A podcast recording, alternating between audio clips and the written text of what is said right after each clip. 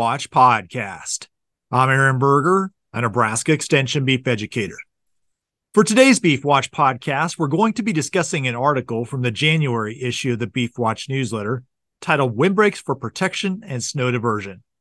To discuss this topic, I'm joined today by the author, Brad Schick, who's a Nebraska Extension beef educator. Thanks for joining me today, Brad. Thanks for having me, Aaron. Well, Brad, one thing we do have in Nebraska is wind. And in this article, you highlight the importance of windbreaks and also different designs for windbreaks and how producers might utilize those. Let's talk a little bit more about those options and how producers might think about utilizing them. Yeah, so really off the bat, it starts with really what the goals are of the the windbreak or the the protection or snow diversion, however you want to term that structure or or what we're talking about here you know, a lot of our areas that we calve or have cattle are blessed with having people that went before us and planted shelter belts. And a lot of those will work really well. It's not the case in wherever we're at. So we can put temporary stuff up or we can build permanent things as well if we want to. One of the things that we talk about for design is whether we're not a solid wall or, or structure, like maybe out of cornstalk bales or hay bales, or a porous one, which might be likely built out of you know wood or steel or something like that.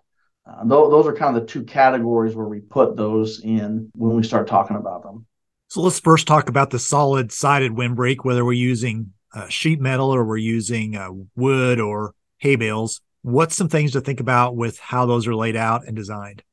Well, the one configuration we have is want to put it in a, a V, so 90 degrees of V into the prevailing wind. So that point is into the wind. And basically, the point of doing that is so that the wind is directed on either side of that V, and it provides uh, protection from the wind as well as it does not accumulate snow just over the edge, like we think about like a snow fence on the side of a road where we want all the snow to be captured just beyond the fence and not go into the roadway. So so that's how this differs. When doing that, we can only build it so high or so long, but generally we say that the wind protection is about five times the height of the fence. And that and that's really key when we're, we're building that and, and knowing where to put it as well.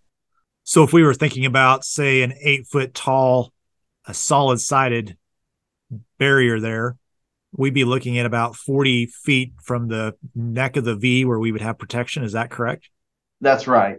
Um, and, and in that area, there's going to be basically no snow. And, and what protection means in a lot of the studies that have been done across the, uh, the nation and, in Canada as well um, is that that basically reduces the, the wind like 60% um, is what we talk about when we do that.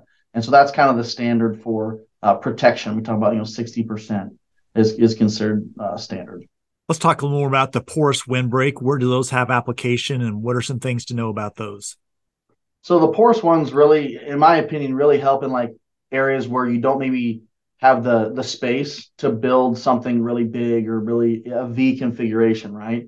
So maybe we have a little area uh, on the end of a pen or, or on the end we want more protection and, and there's not much room because of a a road or, or, or some structure we have. So what we can do is build a porous one. And when we build a porous one, it needs to be about 25 to 33% of the open area. So for instance, I have an example that if we're if we're building using six inch boards to build this porous fence, we want to have a two inch gap between each of those boards to give us about 25%. So what that does is it it slows down the wind, but also allows the snow not to bunch up or, or drift over the side. It'll basically essentially blow it on through while still providing some wind protection. So again, it's about reduction of that wind speed, which reduces the the cooling of our animals. So that's why we need to have that. If we do much more than that, it's not stopping enough wind. And if we do much less than that, we're going to essentially be creating a structure that's going to cause a drift to form right behind it. So that's why that 25 to 33% is really critical. Brad, do you see situations where maybe we're thinking about a combination of the two, where we have uh, like a, some snow fence set up and then uh, a period beyond that, some solid sides, so we do avoid some of that snow drifting into where the cattle would want to be? Yeah, I think I think with calving areas and they're all different configurations. Um, I think that's good. You know, another thing we talk about is if we want snow to accumulate, again to to reduce maybe where we feed or or something like that um, we can do that. We can kind of control where our snow goes and where our to some extent where the wind affects it i should say. I, I think that when we talk about like our our v configuration of the solid sides um, there's a lot of things that people do with with just bales and how you stack them and and protecting those cattle and making sure that maybe on the edge of those there's enough room to where that snow when it does finally come around isn't in a bad spot and doesn't create uh, you know a, a, mud or an ice area later in the year too. One of the things you mentioned that i think brought to mind for me some research i saw out of the university of wyoming but looking at the opportunity to use snow fence to collect snow for the purpose of filling a stock dam uh, maybe give a little thought to that in terms of how might people utilize that, especially in light of the drought we've had, where there's parts of the state where there's really a, a desire to see those ponds fill back up. Right, I exactly, Aaron. I I've seen even this year with the snow we've gotten, we've gotten a fair amount of snow across the state, and those uh, those ponds that have a dam on them. If if the dam's on the north side uh, or north northwest side, they they're full of snow right now. The the pond is in most situations. So, you know, snow is going to melt down, obviously, but if you can build something, maybe just with old hay bales or something like that, or, or something that you want to put out there so you can add some snow so we can get a little water in some of these ponds that we have. Um, I think that's a great option. I think it's a little work for a potential big reward, especially uh, that we, you know, we can't use the water if it's frozen right now, right? If it's if it's in ice or in the form of snow. But we can get it there and we can hopefully leave it there so we can melt and we have good spring water and and at least try to get a, a step up on the year um, after a dry year after almost two dry years in some places. Um, so i think that's a real advantage that we can use just with well really just using physics and and using the weather to our advantage I think even some of this traditional snow fence you can go and buy. If you look at the cost of a hundred feet of snow fence and some steel post, the opportunity to catch snow and to fill or help fill a stock dam, uh, as you said, could pay pretty big dividends for the time and money invested. Absolutely, I think it's a I think it's a great great option, and like you said, pretty cheap. I think that we can well plan ahead. One of the things you also mentioned in the article is just the benefit of reducing wind speed to stress on cattle, and you know we've had some blizzard type conditions across the state, and where people had good wind protection, it also prevented those cattle from drifting. And especially as we move into the spring here and we look at calving, that really can be an advantage. Right. Even even just cattle um, trying to find a place to get out. You know, I've heard a lot of stories this year about cattle being found how many miles away from where they were. And if we have some good structure, um, you know, whether it's old old shelter belts that we have with trees, shrubs, or something you might be able to put up pretty quick, temporary, you know, you're not having to go chase those cows down to try and feed them in all this snow later. Um, they'll stay where there's where there's a break. And again, that's not possible in every location. I understand that, but it can really uh, uh, really help. You know, we talk about the success and what it can do to uh, for calving or or for gain, uh, what have you. You know, in the article I wrote about there's a Kansas research that says that calving success increased by by two percent uh, behind a, a windbreak. You know that's a pretty big deal uh, when we think about how tight our margins are some years and and and with drought and things like that that can make a, a big difference.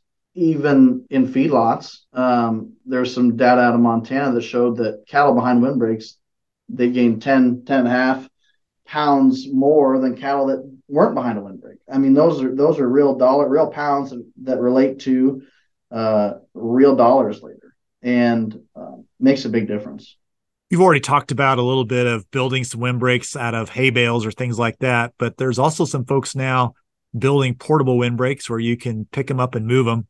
I guess speak to that a little bit and what are some things to think about with that and design? Right. So one of the simplest ones we can do, you can buy from you know your local farm and ranch store is just p- panels. A lot of them have the the canvas backing on them, and you can even make a pretty simple windbreak with that too. Now, if it's a straight line, you got to make sure that the, the base is wide enough so it's not going to topple over. But even with a V configuration, uh, you can pretty easily create some very fast, maybe small, but but at least some protection for that. And that's pretty. I mean, it's a relatively cheap option. You know, I see a lot of guys who will use old stock trailers as as some of their portable uh, windbreaks, or even even their stock trailers that they have, just so they want to try to get some breaks out of them when they know there's a big storm coming. Um, you know, they they uh, back them up to each other and in a V or even straight, just to give them some sort of uh, windbreak. And I've seen a lot of that work well too. Uh, so you don't have to break the bank trying to get some protection. A lot of times uh, we just got to be clever. Old axles with some steel welded onto them so you can move them. Uh, if you're, you know, moving cornfields, for instance, those are all places we can use these and and move them from place to place pretty easily, as long as they don't get frozen down, right? yeah, that's right. Brad, anything else on this topic you'd like to add as we point towards wrapping up? I think one thing is is that there's there's a lot of different options. You know, there's there are some wrong ways to do it. Uh, there's some right ways to do it. It doesn't have to be pretty.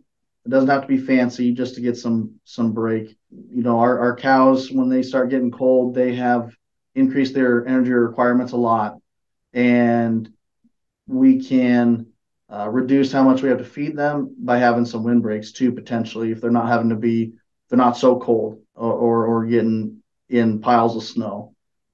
UNL also has some some windbreaks for livestock operations, uh, extension circulars you can look up, and, and, they're pretty good. And they talk about design and, and maybe some more advanced stuff as well.